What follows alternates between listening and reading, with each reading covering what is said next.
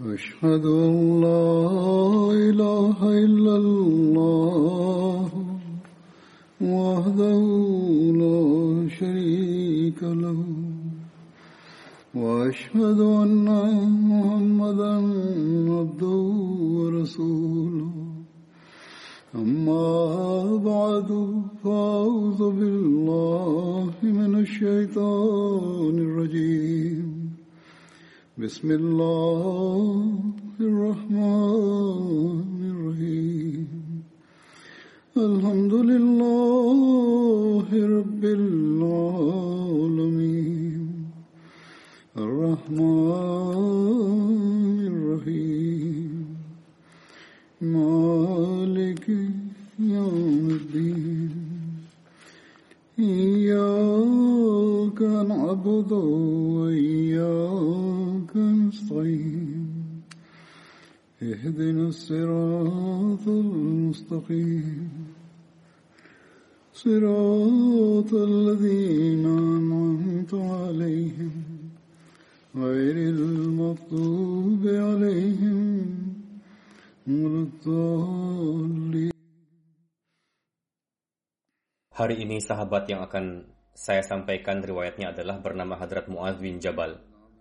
Nama beliau adalah Muaz, nama ayahanda beliau adalah Jabal bin Amru, dan ibunda beliau bernama Hin binti Sahal yang berasal dari Banu Rabbah,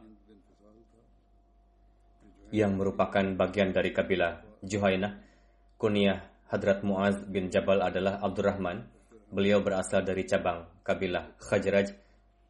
Uday bin Sa'ad bin Adi bin Ali, penulis sir sahabah menulis bahwa Sa'ad bin Ali mempunyai dua orang putra, yaitu Salma dan Uday. Anak keturunan dari Salma disebut sebagai Banu Salma. Pada masa Islam, hanya dua orang yang tersisa dari keluarga Adi bin Sa'ad. Yang pertama adalah Hadrat Muaz, dan yang kedua adalah putra beliau, Abdurrahman. Rumah-rumah Banu Uday bertetangga dengan Banu Salma. Hadrat Muaz bin Jabal berwarna sangat putih, tampan, bergigi putih bersih, bermata indah. Beliau adalah yang paling tampan dan paling dermawan di antara para pemuda kaum beliau. Abu Nuaim meriwayatkan bahwa Hadrat Muaz bin Hadrat Muaz bin Jabal adalah yang terbaik dari antara para pemuda Ansar dalam hal kelemah lembutan, kerendah hatian, dan kedermawanan. Hadrat Muaz bin Jabal ikut serta bersama 70 orang Ansar dalam bayat Aqabah kedua, dan pada saat menerima Islam beliau berusia 18 tahun. Beliau ikut serta dalam perang Badar, Khandak, dan seluruh peperangan lainnya bersama Hadrat Rasulullah Sallallahu Alaihi Wasallam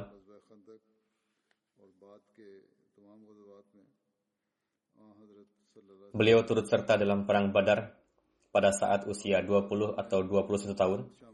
Saudara seibu beliau, Hadrat Abdullah bin Jad, juga ikut serta dalam perang Badar. Menurut Asadul Ghabah, saudara seibu beliau bernama Sahal bin Muhammad bin Jad dan Sahal berasal dari Banu Salamah. Oleh karena itulah, Banu Salma juga menganggap beliau termasuk dalam kabilah mereka. Ketika para muhajirin Makkah berhijrah dan tiba di Madinah, Hadrat Rasulullah mempersaudarakan Hadrat Muaz bin Jabal dengan Hadrat Abdullah bin Mas'ud. Hal ini tertulis sama dalam berbagai kitab sejarah.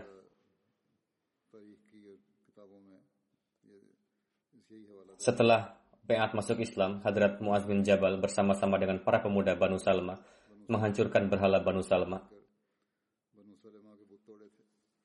Sebelumnya telah disampaikan peristiwa ini berkenaan dengan seorang sahabat, bagaimana ia menghancurkan berhala keluarganya dan sekarang pun saya akan menyampaikannya. Hadrat Amru bin Jamu membuat sebuah berhala kayu di rumahnya dan menamakannya Manat dan sangat mengagungkannya. Pada kesempatan bayat Aqabah kedua, beberapa pemuda dari Banu Salma berbaiat Di antara mereka termasuk juga Hadrat Muaz bin Jabal. Hadrat Muaz, putra dari Hadrat Amru, juga berbeat dan peristiwa yang sedang saya sampaikan ini telah disampaikan juga sebelumnya. Peristiwa ini telah disampaikan dalam pembahasan Hadrat Muaz bin Amru. Diriwayatkan untuk menyeru ayah beliau, yakni Hadrat Amru, kepada Islam, beliau melakukan upaya berikut. Pada malam hari, beliau mengambil berhala Hadrat Amru yang dipajang di rumahnya dan membuangnya ke tumpukan sampah dan meminta bantuan dari beberapa anak laki-laki untuk melakukan hal tersebut, termasuk di dalamnya Hadrat Muaz bin Jabal. Singkatnya, pada satu hari, Hadrat Muaz bin Amru mengambil berhala tersebut dan membuangnya ke tempat sampah Hadrat Amru mencarinya, lalu membawanya lagi ke rumah dan mengatakan, jika saya tahu orang yang melakukan ini kepada berhala saya, saya akan memberikan hukuman yang mengerikan kepadanya. Keesokan harinya para pemuda itu melakukan hal yang serupa terhadap berhala tersebut. Mereka mengembalikannya lagi ke lubang sampah dan kemudian Hadrat Amru memungutnya kembali. Pada hari ketiga, Hadrat Amru membersihkan berhala tersebut, memajangnya kembali, serta menggantungkan pedang beliau padanya Lalu beliau berkata kepada berhala tersebut, Demi Tuhan, saya tidak tahu siapa yang melakukan ini padamu. Namun sekarang saya meninggalkan pedang bersamamu. Sekarang lindungilah dirimu sendiri. Sekarang pedang ada padamu. Keesokan harinya, Hadrat Amru melihat berhala itu sudah tidak ada lagi di tempatnya dan di, kemudian ditemukan di tempat sampah di lingkungan itu dalam keadaan terikat di leher bangkai anjing.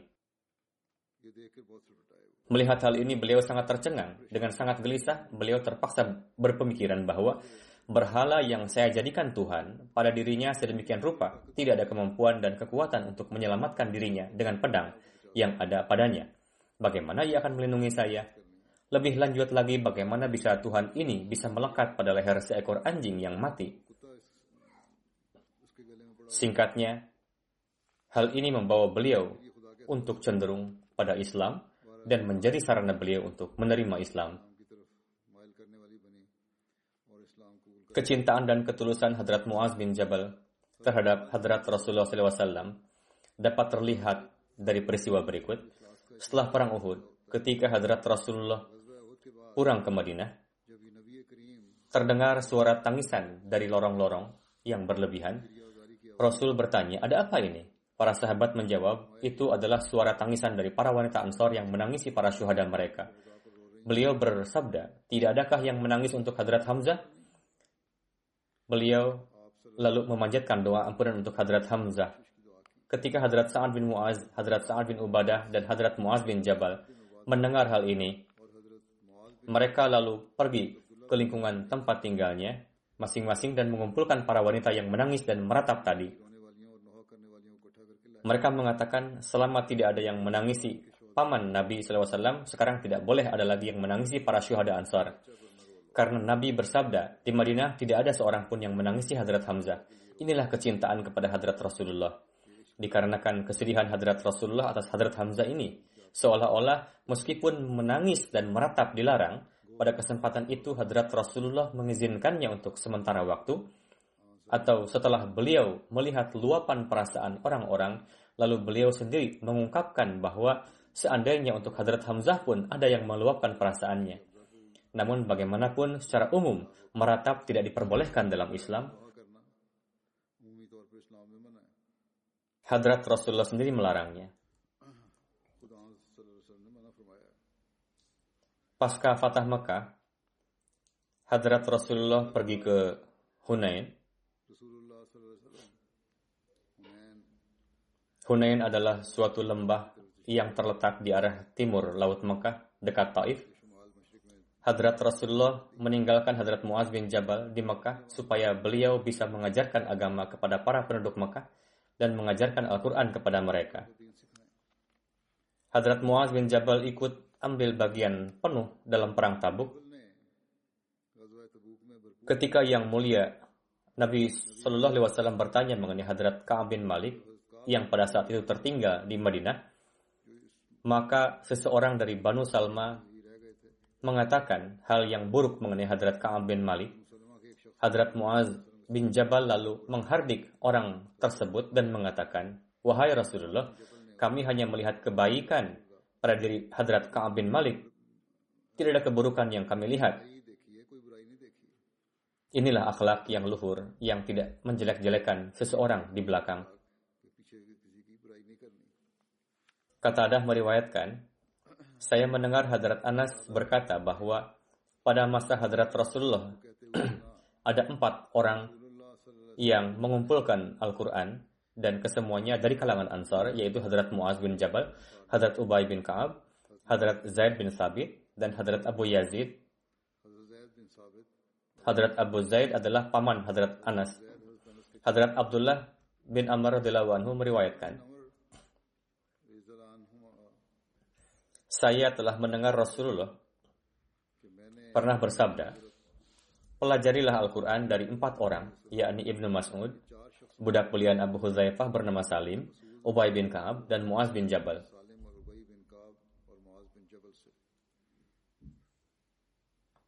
Hadrat Khalifatul Masih Sani anhu bersabda dan pernah disampaikan sebelum ini dalam tema Hadrat Ka'ab bahwa Rasulullah menetapkan satu kelompok grup pengajar Al-Quran yang telah menghafal seluruh Al-Quran dari Rasulullah lalu mengejarkannya kepada orang lain. Keempat sahabat tersebut adalah guru besar yang tugasnya adalah mempelajari Al-Quran dari Rasulullah dan mengajarkannya kepada orang lain. Di bawah mereka pun banyak para sahabat yang mengajarkan Al-Quran kepada orang lain. Nama-nama guru besar tersebut adalah Abdullah bin Mas'ud, Salim, Maula Abi Huzaifah, Muaz bin Jabal, dan Ubay bin Ka'ab. Dua orang di antaranya adalah muhajir dan dua lagi adalah ansar. Dari sisi pekerjaan, Abdullah bin Mas'ud adalah seorang buruh, Salim adalah bekas budak, Muaz bin Jabal dan Ubay bin Ka'ab adalah tokoh di Madinah.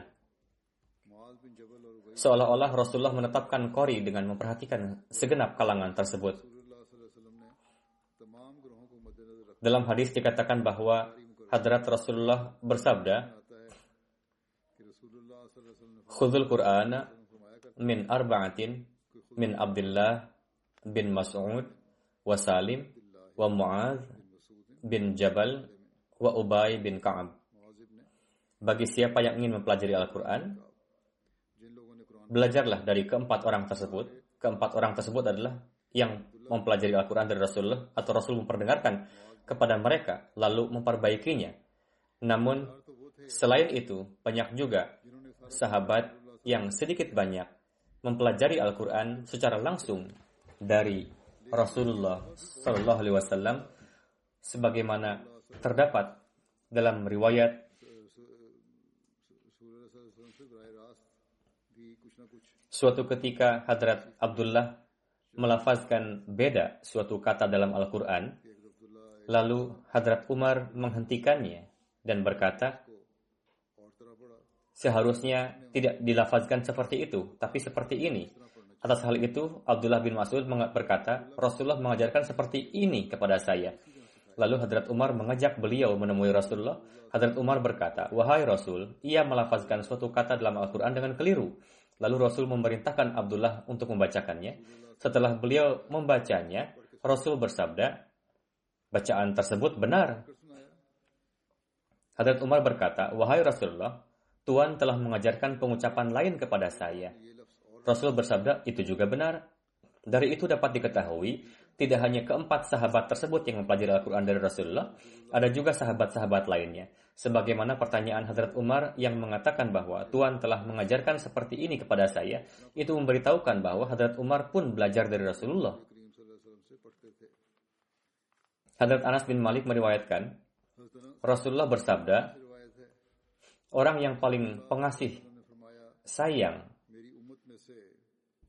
pada umat ini di antara umatku adalah Abu Bakar dan yang dan yang paling gigih dan tegas dalam menjaga agama Allah adalah Umar dan yang paling pemalu dalam kebaikan adalah Utsman bin Affan. Dan yang paling baik dalam memutuskan adalah Ali bin Abi Thalib. Yang paling memahami kitabullah Al-Quran adalah Ubay bin Ka'ab. Yang paling alim, yakni faham mengenai hukum halal dan haram adalah Muaz bin Jabal. Dan yang paling memahami mengenai kewajiban adalah Hadrat Zaid bin Sabit. Dengarlah, bagi setiap umat telah ditetapkan orang yang terpercaya dan orang yang terpercaya dalam umat ini adalah Ubaidah bin Jarrah. Riwayat tersebut telah disampaikan juga sebelumnya.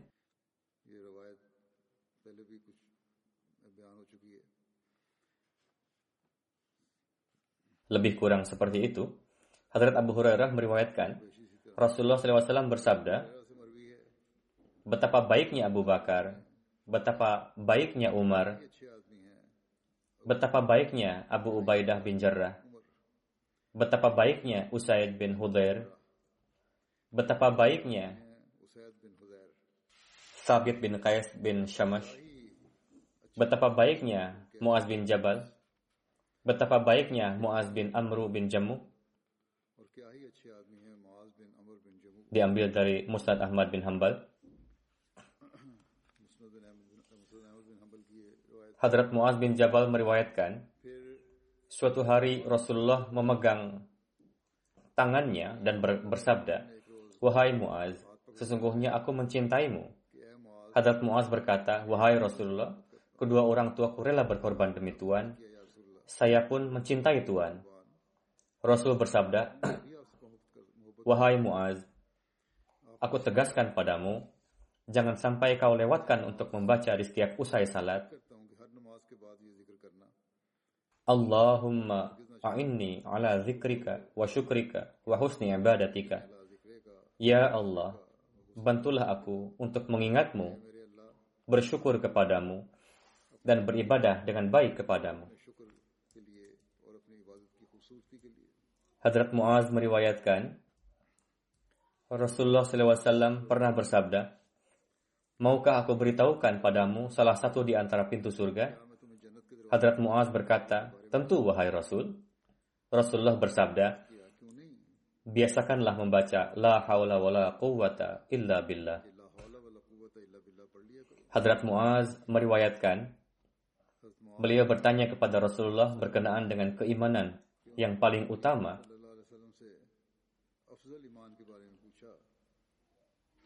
Rasulullah bersabda, keimanan yang paling afdol adalah cintailah demi Allah, bencilah demi Allah, dan sibukkanlah mulutmu untuk mengingat Allah. Hadrat Muaz berkata, Wahai Rasulullah, lalu apa selanjutnya? Rasul bersabda, Sukailah untuk orang lain apa yang kamu sukai untuk dirimu sendiri, dan jangan sukai untuk orang lain apa yang kalian tidak sukai untuk diri sendiri.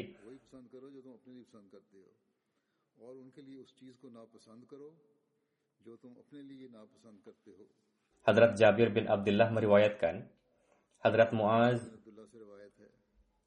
biasa salat bersama dengan Rasulullah di Masjid Nabawi. Kemudian ia kembali ke kaumnya untuk mengimami salat bersama mereka.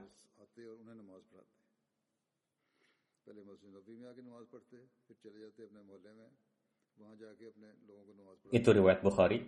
Hadrat Jabir meriwayatkan, Hadrat Muaz biasa melakukan salat di belakang Rasulullah. Lalu ia kembali ke kaumnya untuk mengimami salat bersama mereka. Suatu malam beliau salat isya bermakmum kepada Rasulullah, lalu kembali ke kaumnya untuk mengimami mereka salat dengan membaca surah Al-Baqarah. Maka seorang laki-laki pun keluar dari saf karena suratnya yang dibaca panjang Lalu ia salat sendiri dengan salat yang agak ringan, yakni surat pendek. Orang-orang berkata kepada orang tersebut, engkau telah munafik karena memisahkan diri dari salat berjamaah. Orang itu menjawab, demi Tuhan, aku tidaklah munafik. Aku akan menghadap Rasulullah dan akan menyampaikan kepada beliau bahwa saya telah melakukan ini. Jika seandainya aku munafik, aku pasti akan bersembunyi, sedangkan saya akan memberitahukan nanti kepada Rasulullah. Lalu laki-laki itu langsung mendatangi Rasulullah sambil berkata, "Wahai Rasul, sesungguhnya kami adalah kaum yang memiliki pekerjaan membawa air dengan unta dari satu tempat ke rumah orang-orang. Kami bekerja seharian, sementara semalam setelah salat bersama Tuhan, Hadrat Muaz datang mengimami kami salat Isya dengan membaca surah Al-Baqarah.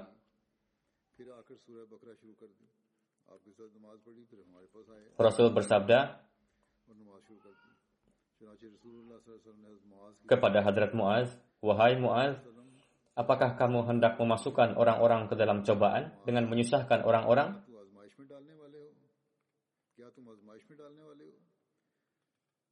Rasul bersabda, bacalah surat ini, bacalah surat ini. Rasul mengatakannya dua kali, wasyamsi waduhaha wadduha wal laili idza yaghsha dan sabbihis rabbikal a'la atau yang serupa dengannya. Rasul memberikan contoh empat ayat tersebut. Sahih Muslim. Dalam Bukhari terdapat satu riwayat sebagai berikut. Hadrat Jabir bin Abdullah Ansari meriwayatkan, ada seorang pria yang tengah membawa air dengan menggunakan dua unta. Secara kebetulan pria tersebut mendapati Hadrat Muaz tengah mengimami salat Isya di masjid. Pria itu mendudukkan untanya lalu ikut bermakmum di belakang Hadrat Muaz. Saat itu imam tengah membaca surat Al-Baqarah atau An-Nisa karena surat yang dibaca panjang, akhirnya pria itu meninggalkan salat berjamaah. Kabar tersebut sampai kepada Hadrat Muaz dan beliau kecewa karenanya. Lalu pria itu datang menemui Rasulullah untuk mengeluhkan Hadrat Muaz. Rasulullah bersabda tiga kali, Wahai Muaz, kenapa kamu memasukkan orang-orang ke dalam kesulitan dengan membaca surat-surat yang panjang? Rasul bersabda, Bacalah sabbihisma rabbikal a'la wasyamsi wadduhaha wal laili idza yaghsha. Karena di belakang kamu ada orang tua yang lemah memiliki keperluan. Orang tua orang yang lemah dan orang-orang yang memiliki keperluan. Berkenaan dengan membaca surat-surat pendek ketika mengimami salat Hadrat Khalifatul Masih Asani radhiyallahu anhu mengutip nasihat Hadrat Rasulullah kepada Hadrat Muaz bin Jabal. Beliau bersabda pada umumnya, Rasulullah lebih menyukai untuk membaca surah Al-A'la, Al-Ghashiyah, Al-Fajr, dan surat-surat lainnya yang sejenis ketika mengimami salat fardu.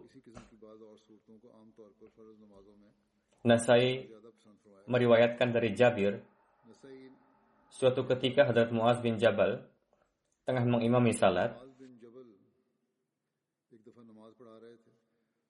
tiba-tiba ada seorang pria yang datang untuk bermakmum kepada beliau. Hazrat Muaz membaca surat yang panjang dalam riwayat lain dikatakan bahwa beliau membaca surah Ali Imran dan surah An-Nisa. Setelah mengetahui hal itu, pria tersebut meninggalkan salat berjamaah lalu salat sendiri di pojok dan setelah selesai pergi. Setelah salat sese seseorang menceritakan kejadian tersebut kepada Hadrat Muaz, Hadrat Muaz berkata,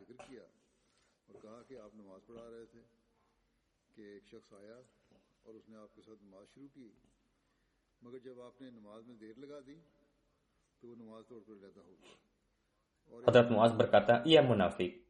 Lalu Hadrat Muaz menceritakan hal itu kepada Rasulullah. Ketika pria itu mengetahui bahwa ia dilaporkan kepada Rasulullah, lalu pria tersebut datang menghadap Rasulullah dan berkata, Wahai Rasulullah, beliau membaca surat yang panjang ketika mengimami salat, sedangkan kami biasa bekerja di siang hari. Saat itu unta saya tengah berada di luar tanpa ada makanan.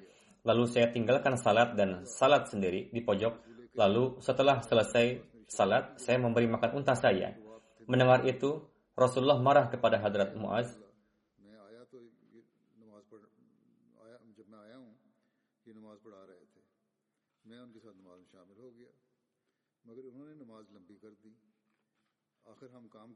Unta saya tengah berada di luar tanpa ada makanan. Lalu saya tinggalkan salat dan salat sendiri di pojok. Lalu setelah selesai salat, saya memberi makan unta. Mendengar itu Rasulullah marah kepada Hadrat Muaz dan bersabda, Muaz, apakah kamu hendak menyusahkan orang-orang? Apa susahnya kamu jika membaca surat Sabbihisma Rabbikal A'la wa syamsi wa duhaha wal fajar dan wal lalli idha yaksha? Kenapa kamu tidak membaca surat-surat tersebut, malah membaca surat yang panjang?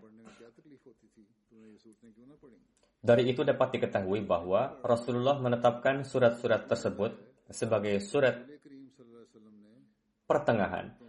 Pada waktu waktu khusus silahkan saja jika ingin membaca surat-surat yang panjang atau bacalah surat pendek jika dalam keadaan yang sulit atau sedang sakit. Namun pada umumnya surat-surat pertengahan inilah yang seharusnya dibaca ketika mengimami salat fardu yang dikeraskan. Perlu diingat bahwa bukanlah maksudnya hanya surat-surat itu saja yang dibaca. Ini merupakan petunjuk prinsip bahwa ketika salat berjamaah berlangsung, imam hendaknya jangan membaca surat-surat yang panjang. Namun, sesuai dengan kondisi, sesuai dengan hafalannya. Terkadang, sebagian orang hanya hafal surat-surat yang pendek untuk dibacakan ketika mengimami, maka bisa membaca surat-surat pendek tersebut. Pada prinsipnya, Janganlah membaca surat-surat yang panjang ketika mengimami karena beragam kalangan orang yang bermakmum. Ada yang tua, sakit, ada yang pekerja. Hadrat Muaz bin Jabal berkata, Suatu ketika saya duduk di belakang Rasulullah di atas kendaraan, di antara kami terdapat punuk unta bagian belakang. Rasul bersabda, Wahai Muaz bin Jabal, Hadrat Muaz berkata, saya hadir wahai Rasul, ini merupakan kemuliaan bagi saya. Lalu setelah beberapa saat Rasul bersabda lagi, wahai Muaz bin Jabal, saya berkata, labbaik wahai Rasul, ini merupakan kehormatan bagi saya. Lalu setelah beberapa saat Rasul bersabda lagi, wahai Muaz bin Jabal, saya berkata lagi, labbaik wahai Rasul, ini merupakan kehormatan bagi saya. Rasul bersabda, tahukah kamu apa hak Allah atas hambanya? Saya menjawab, Allah dan Rasulnya lah yang lebih mengetahui. Rasul bersabda, hak Allah atas hambanya adalah hambanya beribadah kepadanya dan janganlah menyekutukan sesuatu dengannya.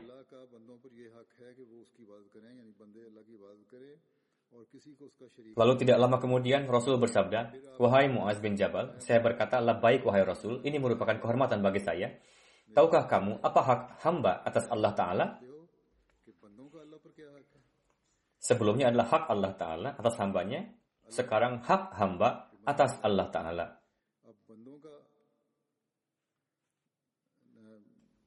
yakni jika hamba Allah Ta'ala taat kepada perintah Allah Ta'ala dan memenuhi haknya, saya menjawab Allah dan Rasulnya yang lebih mengetahui. Rasul bersabda, hak hamba atas Allah adalah supaya Allah tidak mengazabnya. Yakni jika hamba-hamba taat kepada perintah Allah Ta'ala, hamba tersebut berhak supaya Allah tidak mengazabnya. Sahih Muslim. Hadrat Muaz bin Jabal meriwayatkan, suatu hari saya berada dalam safar bersama dengan Rasulullah. Saya dekat dengan beliau dan kami tengah berjalan. Saya berkata, wahai Rasulullah, beritahukan kepada saya suatu amalan yang akan memasukkan saya ke dalam surga dan menjauhkan saya dari api neraka. Rasul bersabda, kamu menanyakan sesuatu hal yang besar perkara ini mudah bagi orang-orang yang dimudahkan oleh Allah. Beribadahlah kepada Allah dan janganlah menyekutukan Allah dengan sesuatu yang lain. Tegakkanlah salat, bayarlah zakat, berpuasalah di bulan Ramadan, dan berhajilah ke Baitullah. Maukah kuberitahukan perihal pintu-pintu kebaikan? Rasul bersabda, puasa adalah tameng. Sedekah sedemikian rupa menghapuskan dosa-dosa, layaknya air memadamkan api, dan salat di pertengahan malam, yakni tahajud.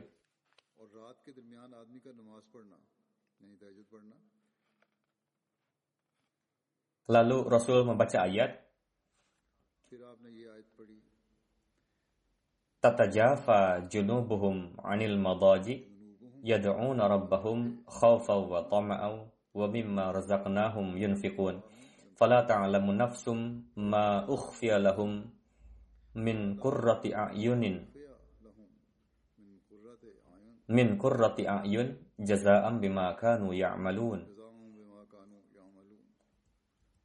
lambung mereka jauh dari tempat tidurnya dan mereka selalu berdoa kepada Rabbnya dengan penuh rasa takut dan harap.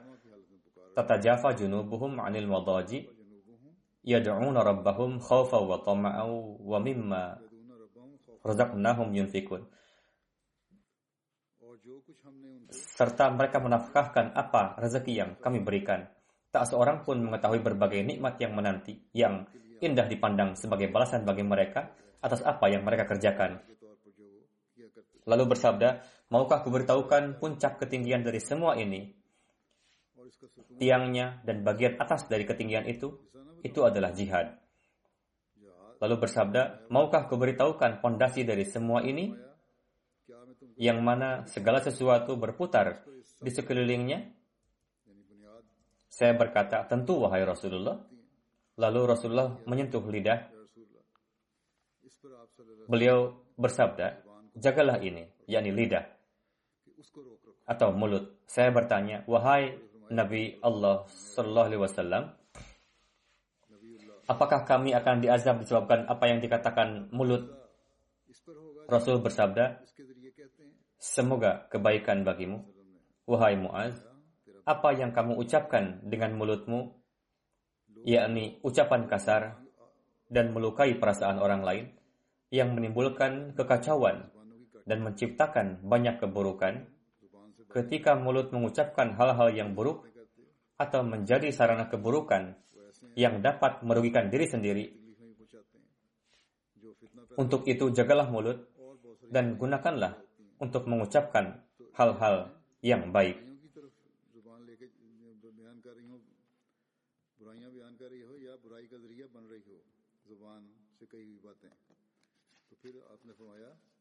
کہ وہ ان کو اوندے منہ آگ इसलिए जुबान से को संभाल के इस्तेमाल करो और इससे अच्छी अच्छी बातें अदा की जाएं Hadrat Ka'ab bin Malik mengatakan, हज़रत काब बिन मालिक कहते हैं pada zaman Hadrat Rasulullah कहते थे कि हज़रत Muaz dan juga Hadrat Abu Bakar, Hadrat Muaz bin Jabal biasa memberikan fatwa Abu बकर के ज़माने में di Madinah. फतवा दिया करते थे Muhammad bin Sahal मोहम्मद बिन सहल bin Abu Khaismah meriwayatkan dari ayahnya bahwa pada zaman Rasulullah, ada tiga orang dari antara Ansar dan Muhajirin yang biasa memberikan fatwa.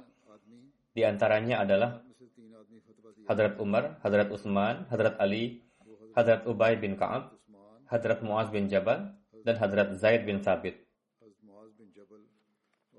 Abdurrahman bin Qasim meriwayatkan dari ayahnya bahwa ketika Hadrat Abu Bakar Siddiq menghadapi suatu urusan, dan ingin meminta pendapat orang dan juga ahli fikih, maka beliau memanggil perwakilan dari antara Ansar dan Muhajirin. Di antaranya adalah Hadrat Umar, Hadrat Utsman, Hadrat Ali, Hadrat Abdurrahman bin Auf, Hadrat Muaz bin Jabal, Hadrat Ubay bin Ka'ab, dan Hadrat Zaid bin Sabit. Mereka semua biasa memberikan fatwa pada zaman Hadrat Abu Bakar Siddiq, yakni merupakan anggota Dewan Fatwa atau telah diberikan wewenang oleh beliau untuk memberikan fatwa karena keilmuan yang mereka dapatkan dari Rasulullah. Hadrat Muaz bin Jabal berangkat ke Syam pada zaman Hadrat Abu Bakar dan menetap di sana. Pada hari ketika Hadrat Muaz berangkat ke Syam, Hadrat Umar berkata, disebabkan oleh kepergiannya, sehingga sekarang penduduk Madinah merasa perlu oleh beliau, karena sebelumnya beliau biasa memberikan fatwa dalam hal fikih dan lain-lain. Hadrat Umar berkata kepada Hadrat Abu Bakar, orang-orang memerlukannya. Mohon hentikan beliau untuk pergi. Namun Hadrat Abu Bakar menolaknya dengan bersabda, Orang yang telah beriradah dan mengharapkan mati syahid, aku tidak dapat menghentikannya. Hadrat Umar berkata, seseorang dapat dianugerahi mati syahid. Demi Tuhan, seseorang dapat dianugerahi mati syahid sekalipun ketika berada di atas ranjang. Sor bin Yazid meriwayatkan, Hadrat Muaz bin Jabal ketika salat tahajud di malam hari berdoa, Ya Allah, mata tertidur dan bintang gemintang berkilauan, Engkau adalah hayu dan kayum. Ya Allah, aku malas meminta surga dan sangat lemah dalam menjauhi neraka. Ya Allah, simpanlah hidayah yang nanti di hari kiamat Engkau berikan padaku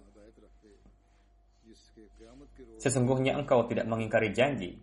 Betapa ini suatu keadaan yang menakutkan dan mencekam. Hadrat Anas bin Malik meriwayatkan bahwa Nabi Shallallahu Alaihi Wasallam lah yang membesarkan Hadrat Muaz. Suatu kali Hadrat Muaz menunggang di belakang Rasulullah dan beliau bersabda, "Wahai Muaz bin Jabal." Beliau menjawab, "Aku hadir, wahai Rasulullah. Saya di hadapan Tuhan." Rasul bersabda, "Wahai Muaz." Muaz menjawab, "Aku hadir, wahai Rasulullah." Beliau bersabda, "Ya Muaz." Beliau menjawab, "Aku hadir, wahai Rasulullah." Tiga kali beliau menyerunya. Kemudian Rasul bersabda, barang siapa yang bersaksi dengan hati yang jujur bahwa tiada sembahan selain Allah dan Muhammad adalah Rasulnya, maka Allah pasti akan mengharamkan api neraka atasnya.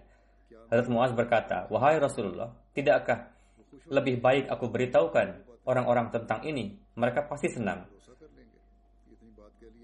Rasul bersabda, kalau begitu mereka akan beranggapan bahwa cukup dengan mengatakan hal ini saja dan tidak perlu melakukan kebaikan lain. Oleh karena itu, jangan sampaikan pada mereka.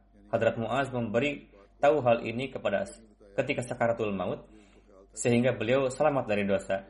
yakni beliau tidak menyampaikan apa yang disampaikan Rasulullah pada yang lain. Beliau berpikir bahwa hal ini hendaknya saya sampaikan kepada orang-orang berilmu sebelum mati. Maka dari itu beliau memberitahunya.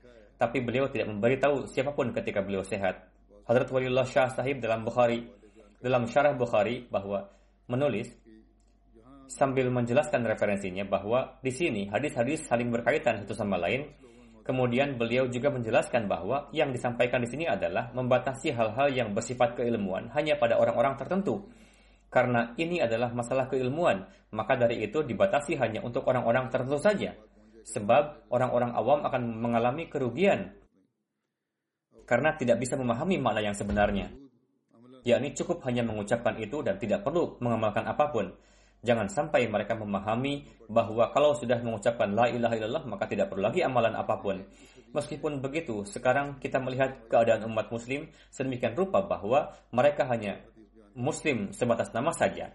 Mereka menganggap setelah membaca syahadat maka tidak perlu amal apa pun. Kemudian Hazrat Syah Sahib menulis, hadis ini menjelaskan tentang hal-hal seperti ini. Berbagai hadis menjelaskan tentang ini dan hadis ini salah satunya. Kemudian beliau menulis Imam Muslim juga meriwayatkan riwayat Hadrat Ibnu Mas'ud dari sanad yang sahih yang bunyinya yang artinya maksud dari petunjuk Nabi SAW ini adalah hendaknya berbicara dengan orang-orang sesuai dengan akal dan pemahamannya karena sebagian hal menjerumuskan dalam fitnah. Kemudian beliau menulis, sekarang kita melihat seorang mukmin bahkan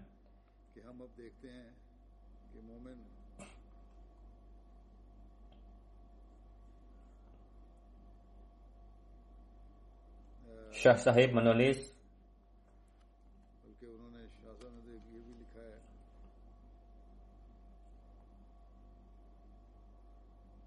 Oke, okay, ini riwayat riwayat lain rupanya.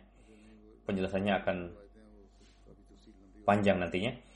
Bagaimanapun juga, beliau menulis bahwa bagaimana orang-orang yang mengaku mukmin menjadikan ikrar la ilaha illallah di mulut sebagai jaminan dan ingin memberikan sertifikat iman kepada umat manusia dengan membebaskan mereka dari kesulitan-kesulitan syariat, lalu meyakini sidkan min qalbin, yakni mereka tidak memperdulikan kewajiban-kewajiban syariat. Setiap maulwi yang berkhutbah di mimbar berpemahaman bahwa setiap orang yang salat di belakangku dan membaca syahadat, dia telah mendapatkan sertifikat sehingga tidak perlu apa pun lagi katanya. Kemudian beliau menulis, di tengah-tengah orang-orang yang mengaku beriman di mulut semata-mata itu Rasulullah bersabda, saat itu iman tidak akan ada di hati dan lidah, tapi iman akan ada di bintang suraya. Meskipun ini berkaitan dengan tentang akhir zaman. Tapi saat itu juga ada orang-orang seperti itu, sehingga beliau SAW menyampaikan perihal mengucapkan kalimat syahadat. Kemudian beliau menulis, Laqiyallaha la yushriku bihi syai'a. yakni barang siapa yang menjauhi segala macam syirik hingga maut datang, dia akan masuk ke dalam surga. Diamnya Rasulullah SAW selama setelah tiga kali menyuruh Hadrat Muaz dan kemudian menyampaikan hal ini sebenarnya beliau ingin memantik perasaan dan keingintahuan Hadrat Muaz.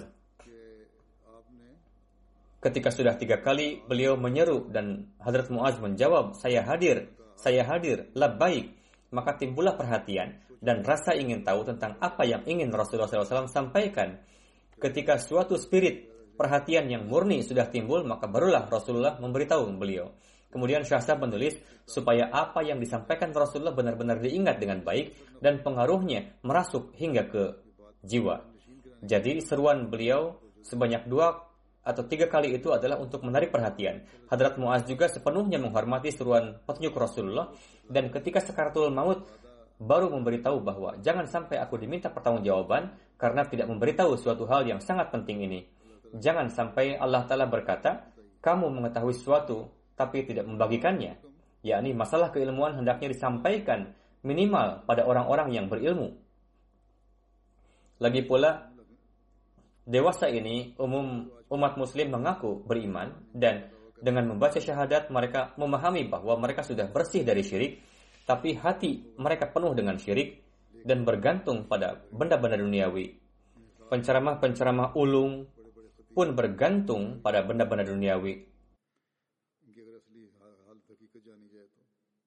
Jika keadaan mereka yang asli dibuka, maka hadis yang sudah dijelaskan di atas bahwa api neraka haram bagi orang-orang yang mengucapkan syahadat dari hadis ini ada satu hal yang jelas bahwa Allah Ta'ala lah yang memberikan ganjaran dan bukanlah pekerjaan manusia untuk memberikan fatwa atas orang-orang muslim yang membaca kalimat syahadat bahwa si fulan muslim dan si fulan gair muslim atau kafir. Fatwa-fatwa yang dibuat-buat sendiri ini bertentangan dengan ajaran Al-Quran. Jadi sekarang umat muslim sangat masyhur mereka merayakan Miladun Nabi pada Rabiul Awal, pada dasarnya kita harus mengamalkan taklim dan teladan Rasulullah SAW. Jangan hanya menganggap diri kita muslim sebatas pada pikiran belaka, melainkan serahkanlah urusan orang-orang yang membaca syahadat pada Allah Ta'ala. Inilah yang akan membuat ruh Rasulullah bahagia dan hal ini adalah rasa bahagia yang sampai pada beliau dari umat beliau sambil mengirimkan salawat bersyukur jugalah pada Allah Ta'ala karena dia tidak meninggalkan agama Rasulullah tanpa waris.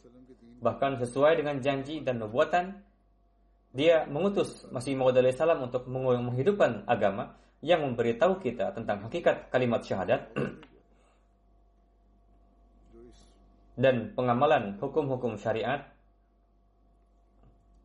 supaya api neraka benar-benar haram untuk kita.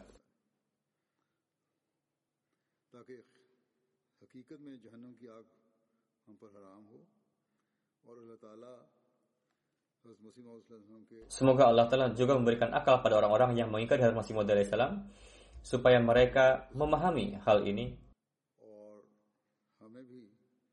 Semoga Allah Ta'ala menjadikan kita orang-orang yang memahami dan mengamalkan ajaran Islam hakiki dan hakikat kalimah syahadat. Hadrat Muaz bin Jabal meriwayatkan, kami keluar dengan Rasulullah SAW pada tahun Perang Tabuk.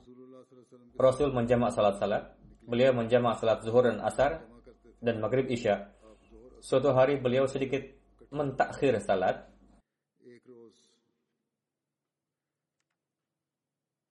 Beliau keluar dan menjamak salat zuhur asar, kemudian masuk lagi ke dalam. Kemudian keluar dan menjamak salat maghrib isya. Kemudian huzur bersabda, besok insya Allah kalian akan sampai di mata air tabuk.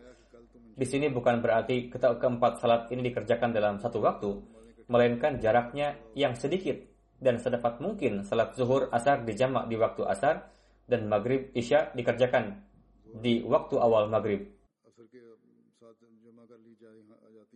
Bagaimanapun juga sebelum hari begitu siang kalian tidak akan sampai di mata air itu. Rasul bersabda bahwa kalian tidak akan sampai di mata air sebelum siang, yakni beliau memperkirakan bahwa mereka akan sampai siang hari.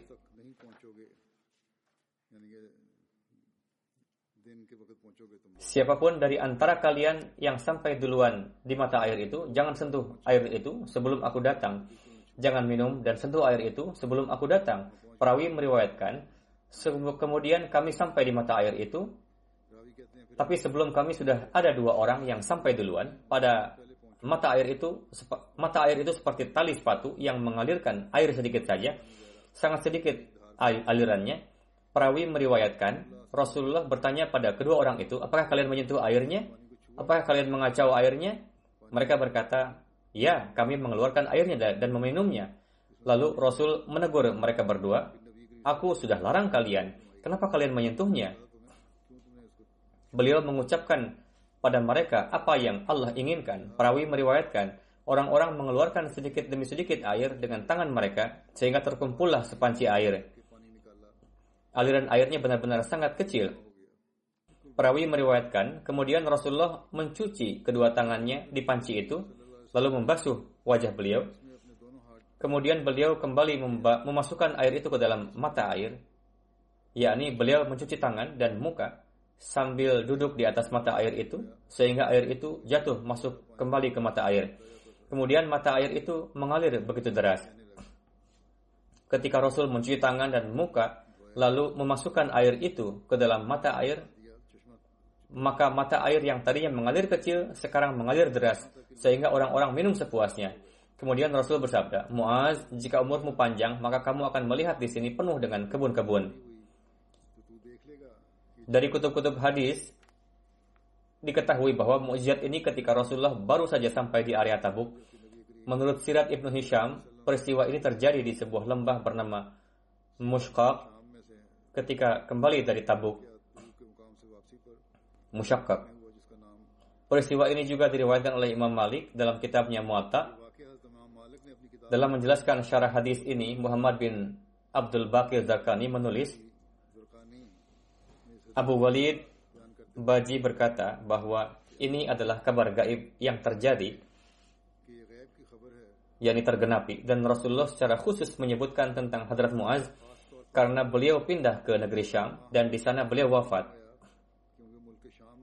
Beliau mengetahui melalui wahyu bahwa Hadrat Muaz akan melihat tempat ini dan lembah ini akan menjadi kumpulan pepohonan dan kebun-kebun berkat beliau.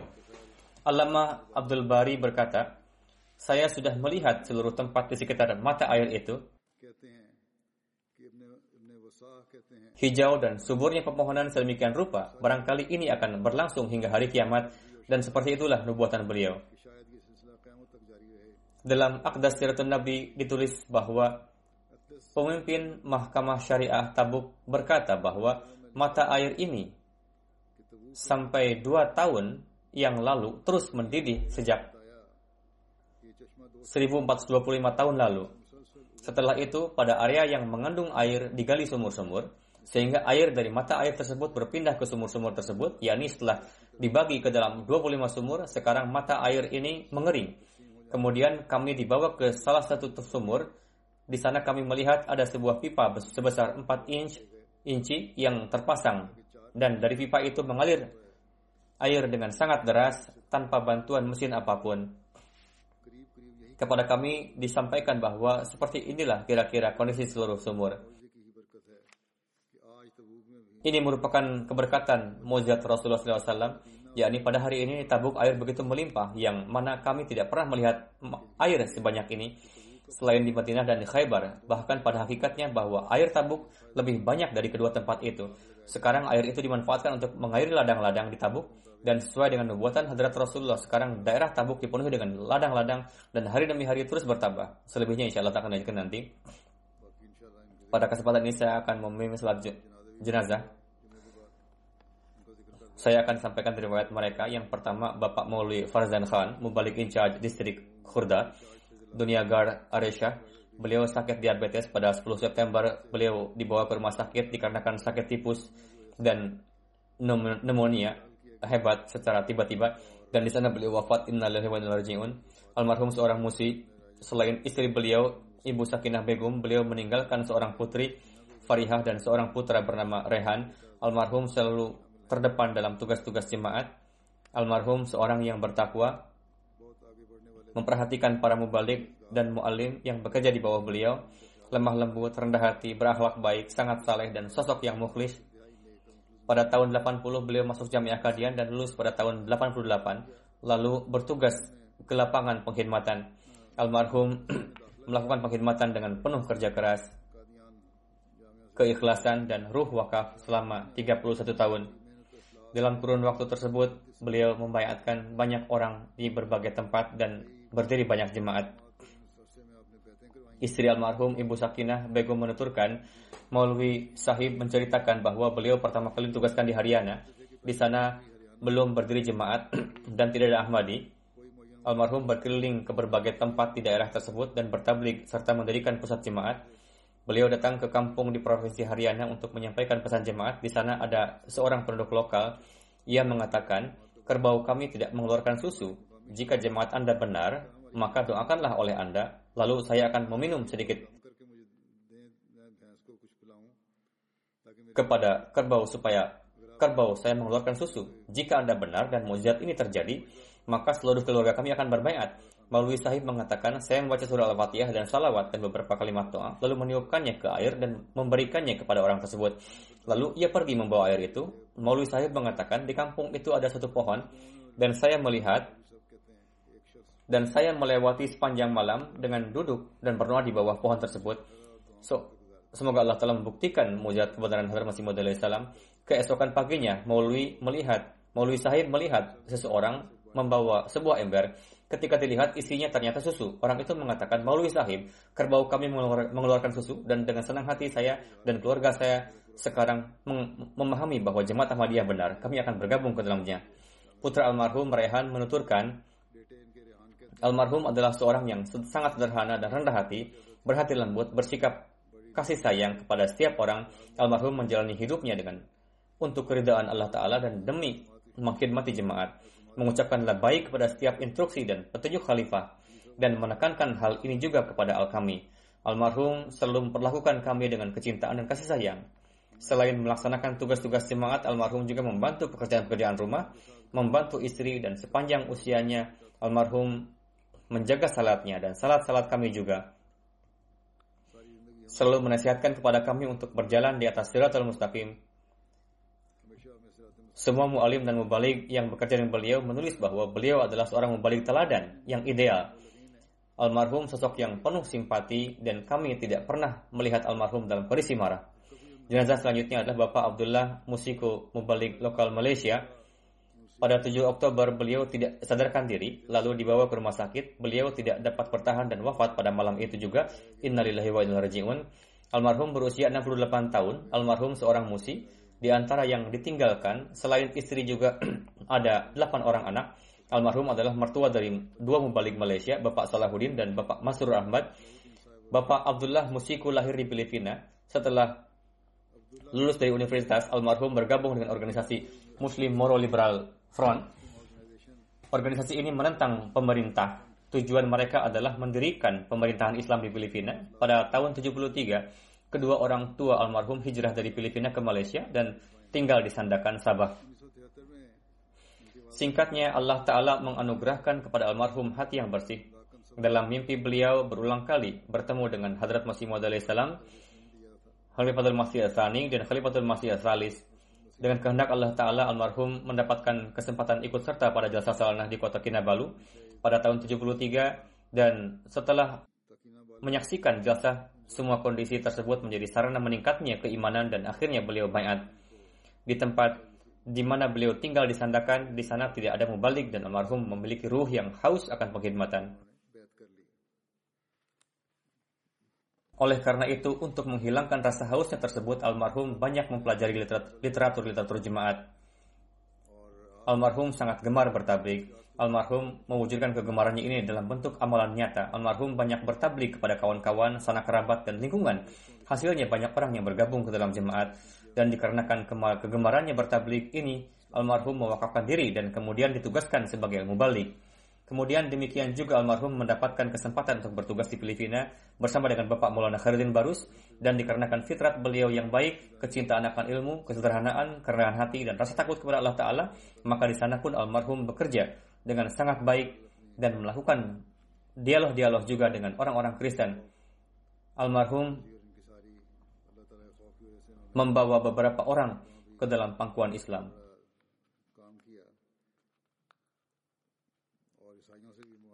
Almarhum tidak bisa berbicara dalam bahasa Urdu, namun senang mempelajarinya. Almarhum menghafal kutipan-kutipan dan nazam-nazam. Almarhum selalu senang mengkhidmati tamu. Pada hari Jumat secara khusus almarhum mengkhidmati para tamu. Almarhum sosok yang disiplin dan menginginkan setiap orang juga berdisiplin dan almarhum melaksanakan berdasarkan melaksanakan, melaksanakan target berdasarkan ini. Sudah sejak beberapa tahun almarhum kesulitan untuk berjalan. Meskipun demikian almarhum tidak membiarkan rasa sakit ini menjadi penghalang dalam tugas-tugas almarhum. Jenazah yang ketiga Bapak Abdul Wahid Muallim di Kadian yang wafat pada 12 September di usia 56 tahun innalillahi Almarhum berasal dari keluarga Kristen. Dalam keluarga almarhum yang paling pertama mendapatkan karunia bayat adalah kakak beliau yang merupakan pensiunan muallim Kemudian setelah itu seluruh keluarga berbayat. Setelah itu, setelah menerima Ahmadiyah, almarhum mengambil kursus tiga tahun di Jamiatul Mubashirin. Setelah lulus dari sana, almarhum kemudian pergi bertablik ke beberapa daerah. Almarhum juga melaksanakan tanggung jawab tarbiyat di beberapa daerah di Kadian. Almarhum adalah seorang yang sangat taat dan bekerja dengan penuh semangat. Almarhum memiliki kemampuan bertablik yang sangat baik Melalui perantaraan beliau, tiga keluarga Kristen dan tiga keluarga Gair Ahmadi bergabung ke dalam jemaat, dan dua orang di antara mereka juga dengan karunia Allah Ta'ala menjadi musi, yakni mereka tidak hanya bayat, melainkan juga meningkat dalam kebaikan. Di antara yang ditinggalkan, selain istri, juga seorang putra dan dua orang putri. Putra almarhum tahun ini lulus dari Jamiah Ahmadiyah dan menjadi mubalik. Semoga Allah Ta'ala memberikan riat pada almarhum memberikan kepada mereka rahmat dan ampunannya, menganugerahkan taufik kepada anak keturunan mereka untuk dapat meneruskan kebaikan-kebaikan mereka dan segala keinginan mereka mengenai tarbiyat dan anak keturunan mereka. Semoga Allah telah memenuhinya dan menjadi penolong sejati khilafat. Beberapa putra mereka juga adalah wakaf zindagi. Semoga Allah Ta'ala menganugerahkan rahmat dan ampunannya sebagaimana yang telah saya katakan, insya Allah telah setelah sholat Jumat nanti akan saya akan memimpin sholat jenazah untuk mereka.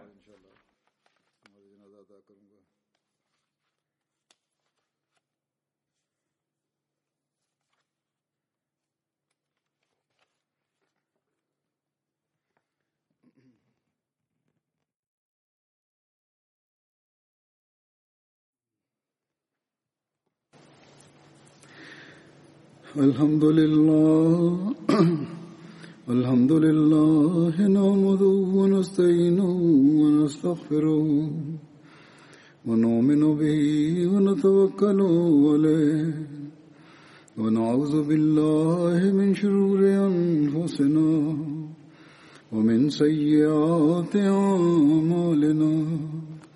من يهده الله فلا مضل له ومن يضلل فلا هادي له. ونشهد أن لا إله إلا الله. ونشهد أن محمدا عبده ورسوله. عباد الله رحمكم الله. إن الله يأمر بالعدل واللسان وإيتاء ذي القربى. وينهى عن الفحشاء والمنكر والبغي يعظكم لعلكم تذكرون. اذكروا الله يذكركم ودوه يستجب لكم ولذكر الله أكبر.